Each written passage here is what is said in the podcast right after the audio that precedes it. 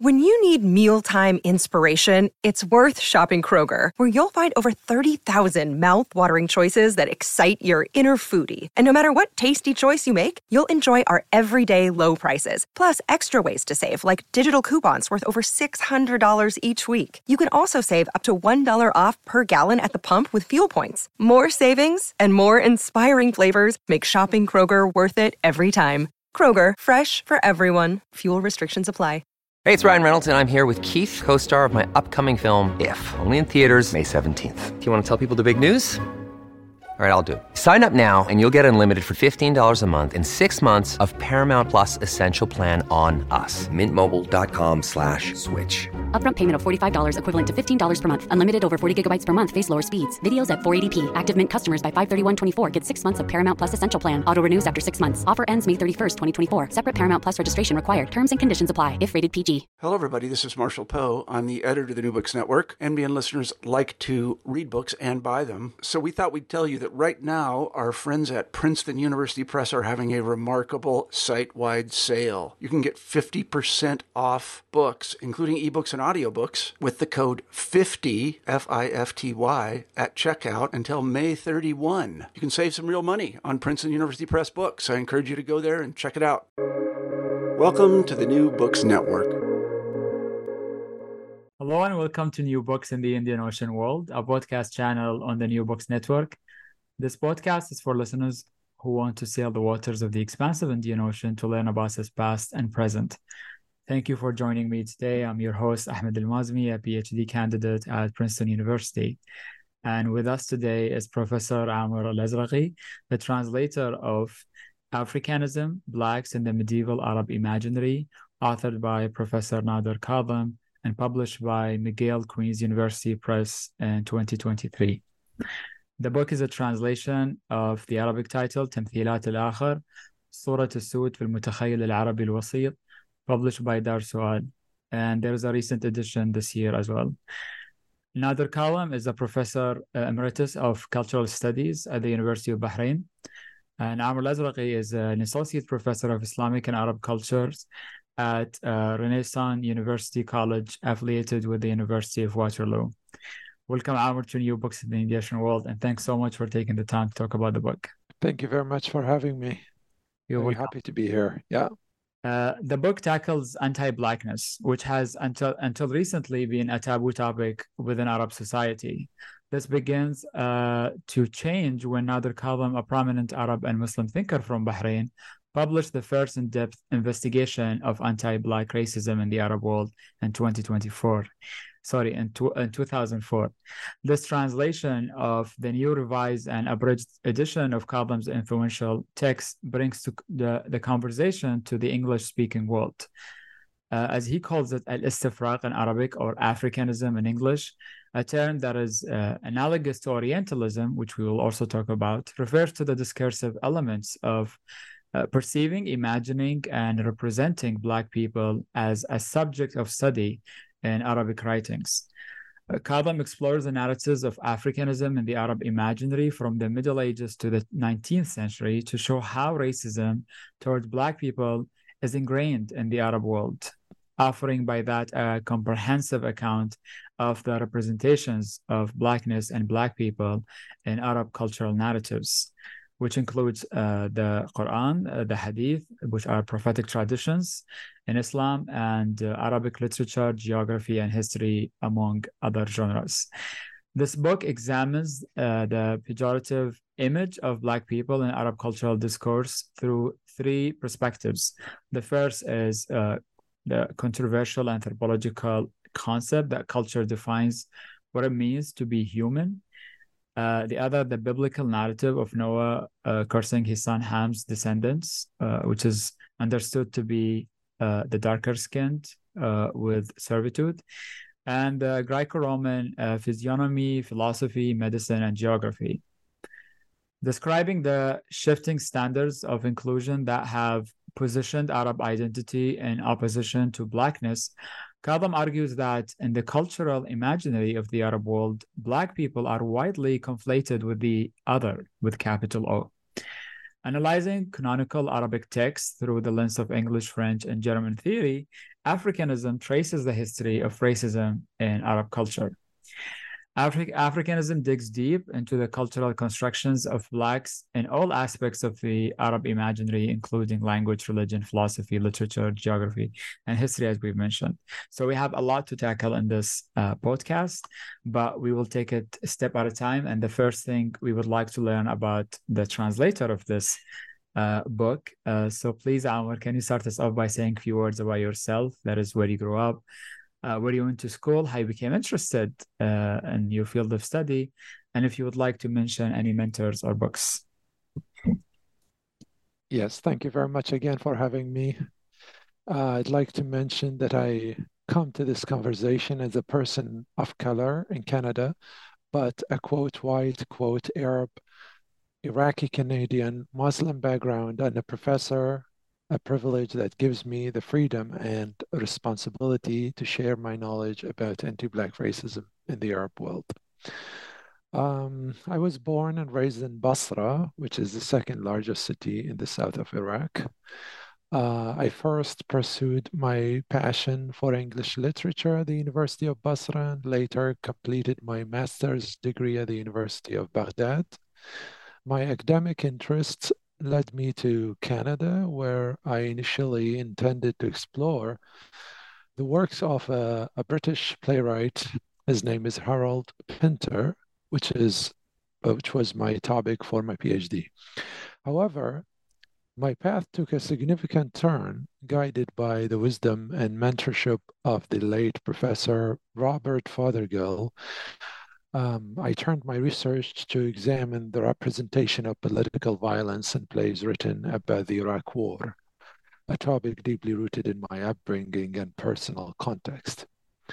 Following the completion of my PhD, my academic interest diversified, spanning three distinct fields of study, which is which are Iraqi theater, theater of the oppressed, and more recently, anti-Black racism and Arab, uh, Black Arab heritage in the Arab world. Yeah. Thank you for sharing that. Uh, so you've mentioned, and now we've mentioned before this, that Africanism is written by a Bahraini scholar, Nader Kadhem, and translated into English by uh, an Iraqi from Basra on the Persian Gulf. So can you share with the listeners how your positionality growing up in Basra which has substantial uh, Black community uh, facing the Gulf, and your encounter with the book Africanism led you to embark on the project of translation. Sure, yeah.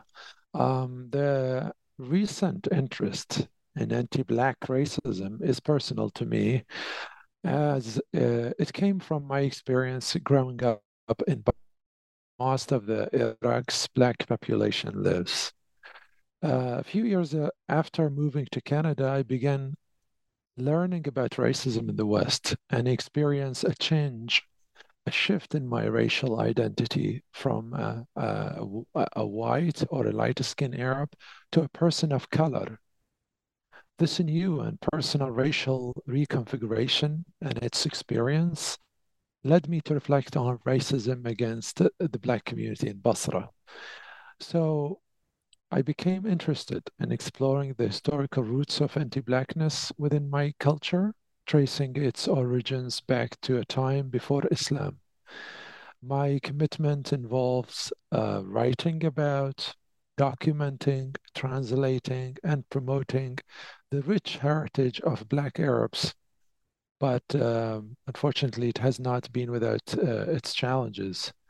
My uh, first encounter with Dr. Nader's book occurred when I was uh, preparing a presentation on Afro Iraqis and their rituals. I was amazed by his bold uh, presentation of the subject matter and his thorough and systematic critical analysis of a wide range of text. In May 2021, I invited Dr. Nader to give an online lecture on the topic at the University of Waterloo. So I facilitated his lecture, which was entitled uh, Deconstructing Africanism, the Image of Black People in the Arab Imaginary. The lecture ignited heated but meaningful discussion among the audiences. After that, I asked Dr. Nader if I could translate his book, and he responded with delight, granting his approval. So that's uh, the the story in a, in a nutshell. That's an amazing story. Thank you for sharing it. Thank you. Uh, in terms of translating uh, a book, and I and I know this from experience myself, there are always rewards as as well as challenges. So, can you share some of those uh, about reproducing the book for an English-speaking audience, particularly in working with medieval Arabic text, which the book offers samples of? Yeah, um, as I noted in the preface of the book, uh, engaging in a translation project of this magnitude has been both an honor uh, and uh, an extent an extensive undertaking. The endeavor has been a source of great satisfaction as it allowed me to introduce English speaking readers to valuable contributions in the emerging field of the so called Al Istifraq al Arabi, Arab Africanism. Not only uh, is there very little scholarship on anti Black racism in the Arab world, but also there is even less in English. Also, although I have learned a lot from this book, I cannot deny that I have sometimes felt disgusted by the extremely racist portrayals of Black people in the in the text st studied in this book. Um, uh, another thing is understanding and translating classical Arabic poetry is daunting in many ways, even for Arab readers and translators. Its archaic vocabulary, intricate images and metaphors, complicated rhymes and rhythm, old cultural names and references, etc., pose linguistic and aesthetic uh, challenges to understand and translate. I spent a considerable amount of, of time searching for good translations and sometimes not finding any, I translated classical Arabic poetry into modern English prose. I have tried to be as faithful to the original uh, meaning as possible through uh, digging deep into the meaning and the context of the poem and eliciting uh, relevant information from the author of the book and also through numerous footnotes. The other challenge was to translate the subtly sarcastic tone embodied in the author's author's style when he was commenting on on those medieval scholars and writers uh, offensive theorization and representation of Black people. I had to spend a long time wrestling with words and structures to make it clear to the English speaking reader that the author is being sarcastic and not in any way supportive of those anti Black arguments and representations. The, the other issue is dealing with Arabic translations of sources written in or translated into English or French. Based on my research, access, and convenience, I quote sources available in English or written in English from the English originals or from standard translation into English. Example, for example, like Froude and Doran. When unable to find any, I translate the Arabic into English myself. So these are some of the challenges in translating the book. That's that's really impressive. Thank you for sharing uh, sharing that. Uh, so Nader Kadhem wrote about the subject of the book, and he says it is a very sensitive topic, and it requires sensitivity and deep uh, familiarity with many fields of knowledge that were common in the Middle Ages, as well as great accuracy and caution to avoid the slippery slope of bias. So I'd like to ask, how did the book navigate uh, the trains, uh, the trains of so-called sensitivity, given that the book wasn't intended for an Arab audience, not an English-speaking one? And in what ways uh, do the topics of racism and the history of slavery uh, threaten those uh, who are, for the most part, really indifferent or misinformed about it? Yeah. Um, the topic is sensitive. First of all, the topic is sensitive and considered taboo, as you said, um, and as Nader indicated, and it's often met with denial in Arab societies. Investigating this topic, Dr. Nader indicates uh, by investigating this topic, uh, this can lead to a shift from critique to allegations of racism within a culture or from analysis to extremism and bias. Scholars may unconsciously veer towards either an unjustified stance that denies any prejudice or discrimination within Arab culture, or to an accusation that labels the entire culture as racist. So Nader's hope that his critical methodology in, in the book pre- prevents falling into this into this trap of making baseless accusation or harboring prejudices. Right, and and the book was published like more than 20 years ago and uh, it trickled uh, through arab studies and writings. And we have more works in fiction i would say that tackles this issue. So it's encouraging to see uh, this uh, shift in attitude towards studying uh, racism and anti-black uh, you know racism in, in arabic literature and culture as well as the history of slavery um, so Nader Kadhem compares Arab Africanism with Orientalism. And some of the listeners might be familiar with the term Orientalism, but not Africanism. And um, he said, and, and, I would like to ask, in what ways does the uh, does Arab Africanism mirror Orientalism, and how do the historical underpinnings of Islamic conquests and the rush of well-to-know dis- uh, discoveries, as we find in the book, and explorations, contribute to this resemblance and comparison between Africanism and Orientalism? Uh, so much like Western Orientalist scholars' interest in the Orient, Arab medieval scholars also showed a strong interest in studying the cultures of people from various corners of the world, north, south, east, and west. And uh, although this Arab interest did not have the institutional backing of research institutes and universities, it did collect a substantial heritage and a wealth of knowledge about the Black, or uh, in the past, Al Zanj.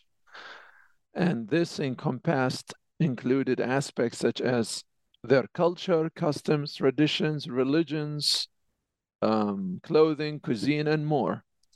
All of these endeavors were undertaken during the era of Arab civilization and cultural and political dominance, which persisted for the first five uh, centuries following the rise of Islam.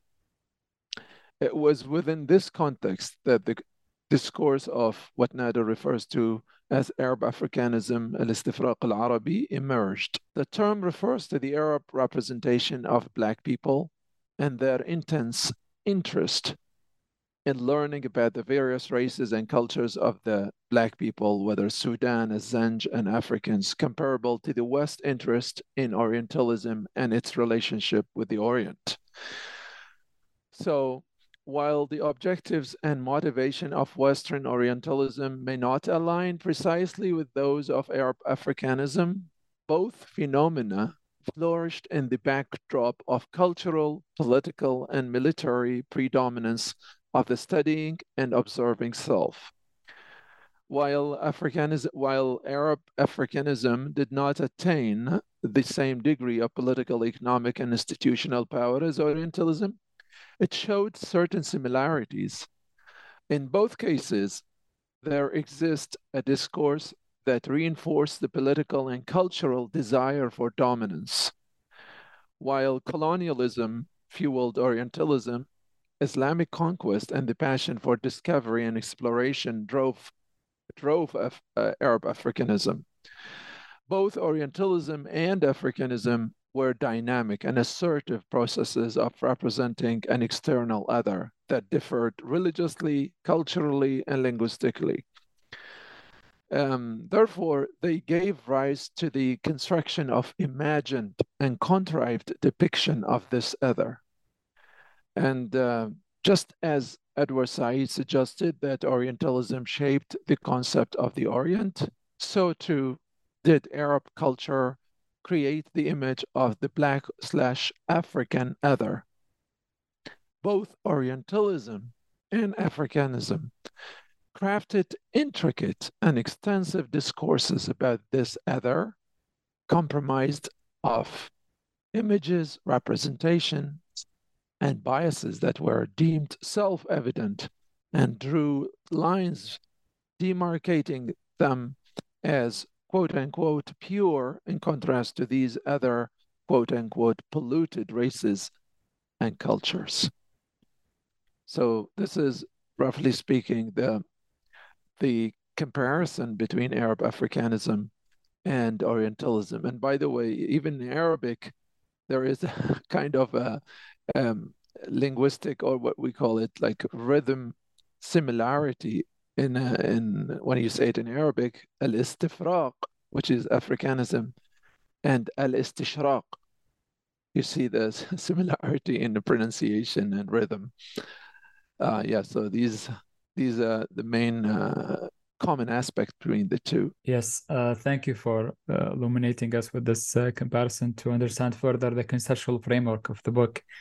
Uh, the book is divided uh, into four chapters in two parts. Uh, the first part is titled Cultural Representations and the Imaginary Underpinnings, and part two, The Imaginary and the Literary Representation. Uh, in part one, the first chapter, Blacks in the Arab Imaginary, uh, I'd like to ask how does the first chapter delve into the historical and cultural foundations that shape the representations of Blacks in the Arab imaginary? Uh, with a specific emphasis on the role of history and cultural patterns in shaping perceptions before and after the emergence of Islam. So, in the first chapter, Nader examines the complex relationship between Black people and Arabs, which was marked by both conflict and harmony, and also its impact on the representation of Black people in Arab culture conflict narrative traced back to the pre-Islamic era, notably during the Abyssinian Arab conflict events, such as the Abyssinian invasion of Yemen, uh, or Saif bin, bin Yazin seeking refuge with Khusro of Persia, uh, the Abyssinians Abraha, who was called Abu Yaqsum, Yaqsum campaigned to destroy the Kaaba, and many, many other uh, incidents and happen and, and events at that time. So these narrative continued post Islam. With the emergence of Islam, narratives of harmony began to, to emerge, notably with the reconciliation represented in the event of the first Muslim migration to Abyssinia, the first hijrah to Al Habasha. However, the shadow of the earlier conflict narrative persisted and found its most important, uh, I mean, prominent manifestation in the context of the slave trade and the enduring uh, perception of a Black individual as slaves and inferiors. These historical dynamics gave rise to two interwoven yet contrasting mechanisms. The first mechanism centered on attraction, integration, and acceptance, prompted by Islam and its universal principles of inclusivity. On the other hand, the second mechanism revolved around exclusion, reflecting a culture desire to fortify its own identity against those perceived as different others. Therefore, while the first mechanism cultivated an open and tolerant cultural identity, the second mechanism fostered a closed and at certain times aggressive identity marked by conflict with these others. Nader also explores the role of the religious system in shaping the Arab imaginary of Black people by examining, for example, the Islamic view of the other and Black people in particular, and its representation and application in Muslims' lives, and also the Islamic view of religion as a cultural system. A culture with a religion has been viewed by Arabs as superior to a culture that has no religion or Sharia. Yeah. Thank you for unpacking the with the first chapter to the listeners. And in the second chapter, we learn more about the uh, so-called absolute other and the power of representation. So, how does the second chapter of the book shed light on the uh, pervasive stereotypes about blacks uh, within the non-fictional cultural imaginary And what role do various discourses and narratives play in shaping this representation? So, chapter two explores writing by really well established writers, Arab writers, and scholars.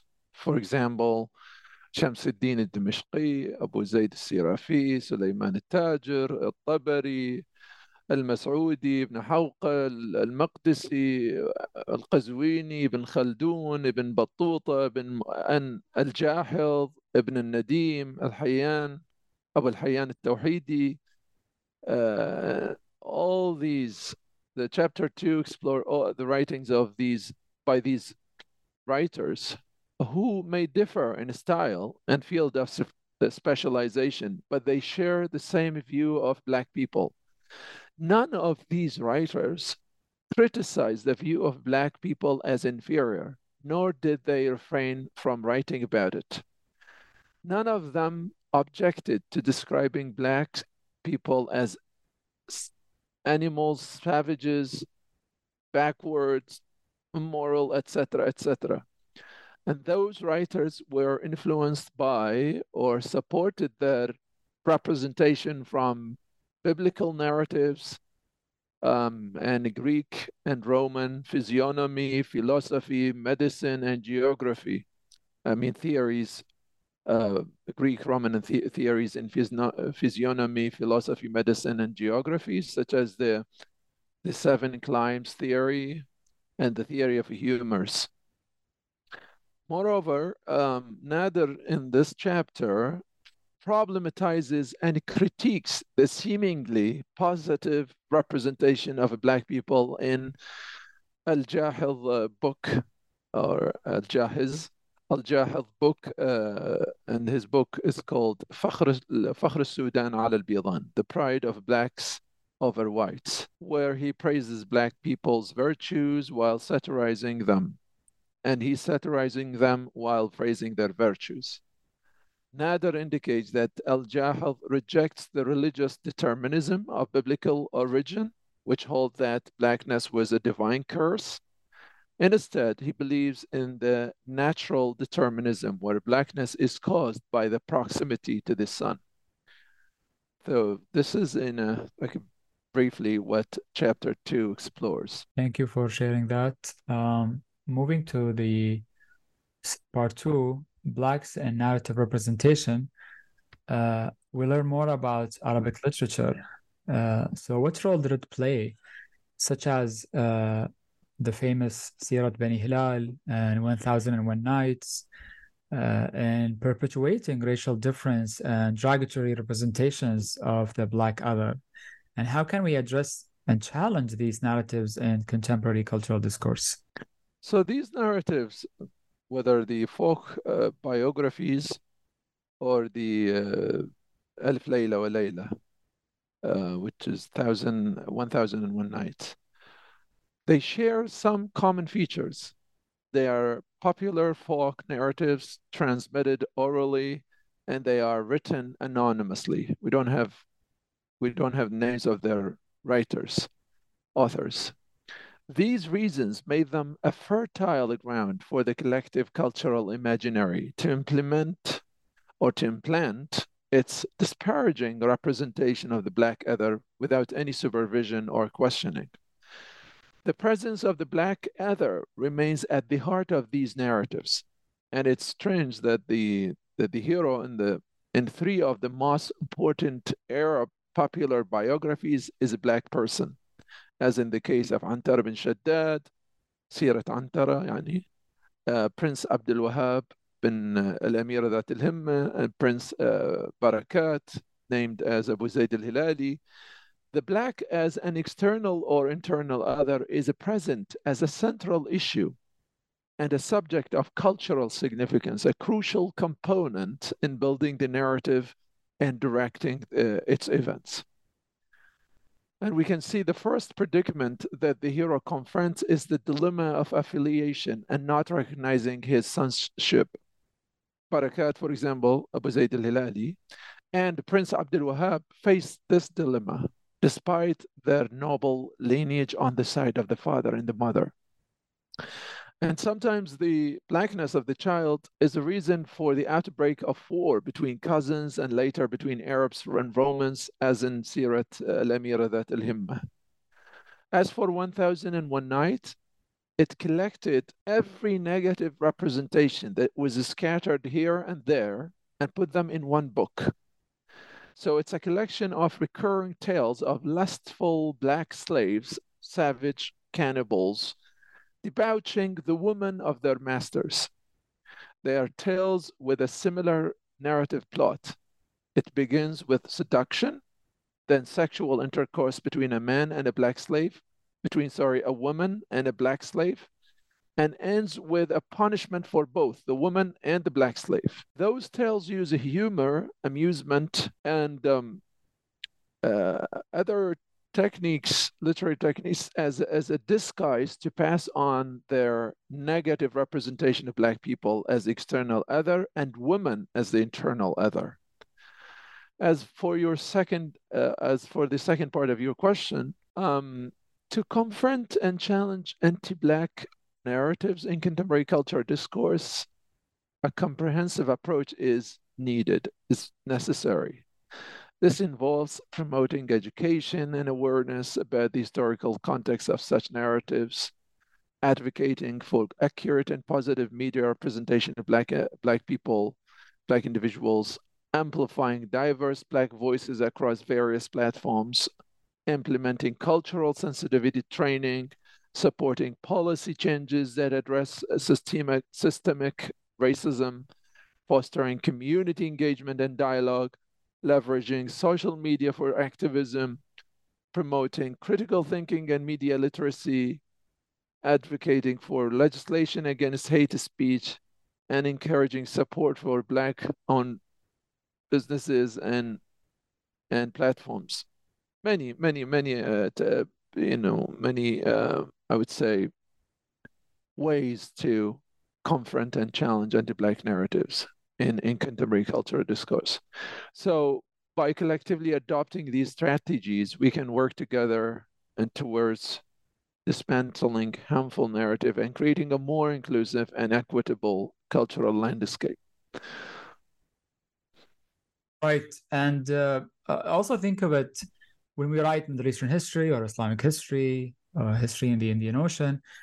Uh, I think rather than just thinking of it as a history of, let's say, uh, Afro, you know, dash communities here and there, we should also think of it as constitutive of any history that we write about, because all of these societies we write about, they are substantial, you know, uh, communities, historical communities of uh, African descent, people living uh, in whatever context we write about. So if Absolutely. yes. we should make it salient and foregrounded and Mm-hmm. showcase the diversity of these societies. with. Absolutely. yeah, it's it's there if you look for it.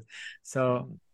th- that's one way, I guess, to grapple with it. If uh, historians or anthropologists and other, you know, scholars are listening. Um, in the final chapter, we learn more about uh, a performative aspect of this literary tradition. So they are not just text being written, but also recited, uh, performed, and shared with a wider audience, who, in the mo- uh, for the most part, was illiterate, and poetry was uh, paramount in, in this case. Uh, and uh, in the fourth chapter, representation of blacks in poetry, we encounter the concept of uh, contrapuntal reading. And I would like to ask, what does it mean? And how does the concept shed light on the complex interplay between Arab poets' portrayal of Blacks and Black poets' response uh, uh, in retaliation to Arabic poetry as explored in, in this chapter? Uh, can you please elaborate on some of the specific cases? Uh, and you can pick whether it's uh, Ibn Rumi or Al-Mutanabbi, Antar ibn Shaddad or others to shed light on this. Yes, so uh, contrapuntal is a musical term that Edward Said uh, employs as an analytical approach to colonial and post-colonial literature. And this method involved juxtaposing the narratives of the colonizers with those of the colonized, thereby scrutinizing both opposing and interwoven histories. In the fourth chapter, Edward Said contrapuntal reading serves as a methodological methodological tool to explore the representation of Black people in Arabic poetry and the counter representations by Black poets. For example, influential Arab poets like Ibn al-Rumi and al-Mutanabbi utilize poetry as a means to rally Arabs in the conflict in the conflict against Black people, and in particular the Zenj revolution and the overthrow throw of uh, Kafur al-Ikhshidi. Uh, Ibn Rumi famous poem played a prominent role in this discourse, depicting Black people as cursed infidels, malicious traitors, and viola violators of Islam's sacred principles and prohibitions. This representation was used to mobilize and legitimize a holy war in the name of Islam between uh, Black people and uh, and uh, white Arab, I would say between black and Arabs during this time, during the uh, Revolution or the Zenj Rebellion. Also, chapter four in that explores two different voices of black poets. The first is a voice that represents the assimilated black within Arab culture. Such a such a voice seeks to integrate into Arab culture and thus forget their quote unquote Abyssinian, Nubian, or Zinji, quote past, and in turn surrender to their to their representation by Arab culture.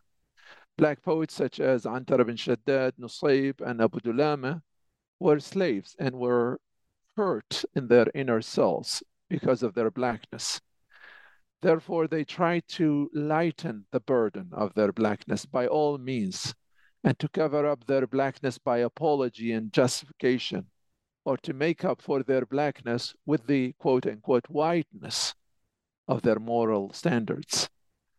Therefore, their poetry has become an integral part of Arabic literature, and they are included among Arab poets. On the other hand, the second voice represents a more radical stance from Black poets who strongly reject the host cultures representation. They embody a rebellious voice against the attempts at containment, assimilation, or integration imposed by Arab culture. This group refuses to be represented by the dominant culture and instead confront it with counter representation as a form of resistance against cultural hegemony. They insist on representing themselves and their culture independently for example, like in, in this category, poets like uh, Suhaim Abdu Bani al-Hashas, Al-Hay Qutan, Wasunayh bin Rabah, and uh, many others like Ukaim al-Habashi. So these are some examples. Yeah. Still there, Ahmed? Hello? Yeah. Thank you for for that, and thank you for uh, for translating the book and, and, making it accessible to a wider audience uh, in the English speaking world. Uh, the book in Arabic is over 500 pages, but for the English readers, it's about 116. So it's quite succinct, succinct and uh, quite uh, uh useful for for a classroom uh, setting, I would say, and it provides something for everyone, whether you're interested in the history part or literature and culture, anthropology, and so on. There is something for everyone. So I really recommend picking up the book and exploring these different genres and representations of uh, of Black people in Arabic imaginary. Uh, but before letting you go, uh, we like to ask this question, which is, who do you hope will read this book, and what sort of impact would you like it to have? So I, I think this book would be of interest to a wide range of readers. In addition to the general readers, this book would appeal to scholars and students studying topics related to race, culture, and history, particularly those with a focus on the Middle East and Arab society. Yes, indeed. Uh, it's quite accessible, and you've done a great job in translating it. Thank you. Thank you so much. And now the book is off your desk. Uh, can you share with the listeners uh, what are you working on now or hope to work on in the future? I am currently working with two American scholars on two books, two different books. The first is Theater in Iraq and Their Occupation. Um, and the other one is The Image of Americans in uh, post Iraq war literature. Um, as for the work related to Afro Black Arabs, uh, I'm working on a research project to document, preserve, and share Afro Iraqi cultural heritage. This project will explore Afro-Iraqi heritage and its significance. It, it, it aims to fill a, a knowledge gap, ensuring Afro-Iraqi heritage is documented, archived, and thoughtfully shared with the world. And by doing so, this project aims to foster greater understanding, recognition, and awareness of the endangered Afro-Iraqi heritage, which currently faces the looming threat of extinction. That sounds amazing. And we would love to have you back on the podcast to talk about your future projects. Uh, thank you so much for uh, translating again and sharing this book. And thank you for the listeners for tuning in to today's episode, in which we explored Africanism, Blacks, and the Medieval Arab Imaginary, authored by uh, Nader Kadhem and translated by Amir Al Azraqi, and published by McGill-Queen's University Press this year, 2023. This is your host, Ahmed Al Mazmi. Stay tuned for the next episode of New Books in the Indian Ocean World.